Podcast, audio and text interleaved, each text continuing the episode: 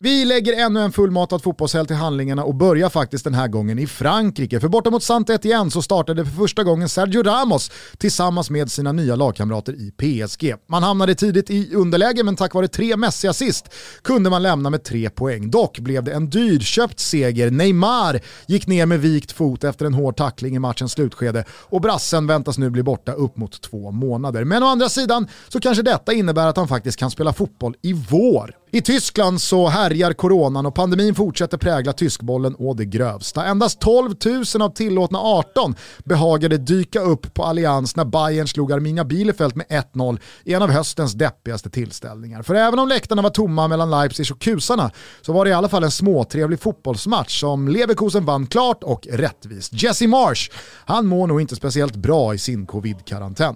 Hålet var tillbaka för Borussia Dortmund och behövde bara åtta minuter på sig innan han stängde ner matchen borta mot Wolfsburg. Jag tycker också det är på sin plats att nämna Hauers Waus 3-0 hemma mot Ingolstadt igår innan vi lämnar Tyskland. Die Rotenhausen klockar in på 26 poäng efter 15 spelade omgångar och är nu bara tre pinnar bakom Darmstadt på den andra direktplatsen upp till Bundesliga. Werder Bremen då? Tia? Tia!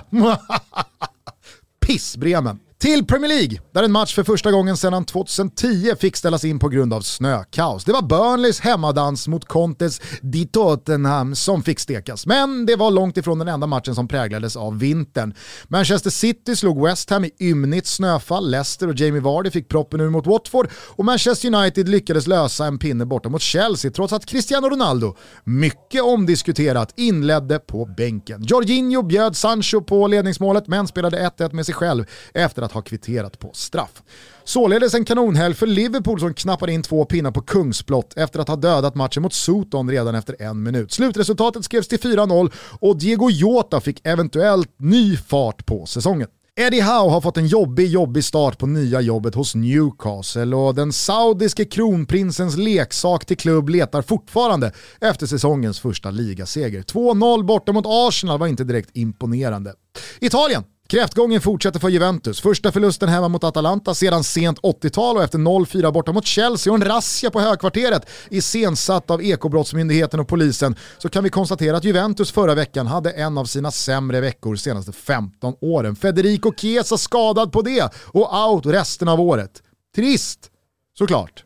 Albin var en av målskyttarna när Sampdoria vände underläge mot Hellas Verona till seger. Udinese och Genoa spelade givetvis 0-0 och Vincenzo Italiano förlorade med sitt Fiorentina när han var tillbaka i Empoli. Omgångens stora vinnare heter i tur och ordning Roma som krigade ner Toro med 1-0, Inter som gjorde jobbet borta mot Venezia med 2-0 och så Napoli som efter förlusten senast och skadan på Osimhen fullständigt pulveriserade Lazio med fyra bollar. Dubbel tyngd i den viktorian i och med att Milan tidigare under söndagen fallit hemma mot Sassuolo och fått se Gianluca Scamacca täppa till truten på en del tvivlare.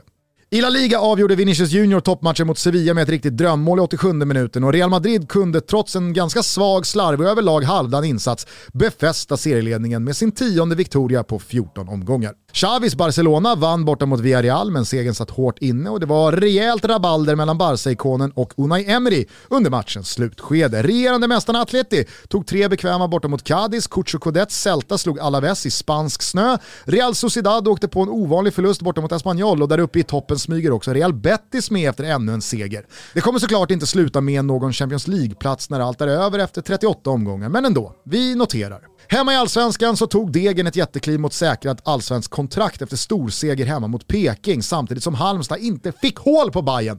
Göte Stjärt gjorde 4-0 på tvärjumbon ÖFK, men gårdagens riktigt stora resultat hämtar vi från Tele2 där Diffen förlorade guldet mot Varberg och från Kalmar där Malmö FF efter många om och men till slut kunde placera både en och nästan två händer på Lelle Johanssons pokal alldeles oavsett vad som händer ikväll mellan Elfsborg och Gnaget.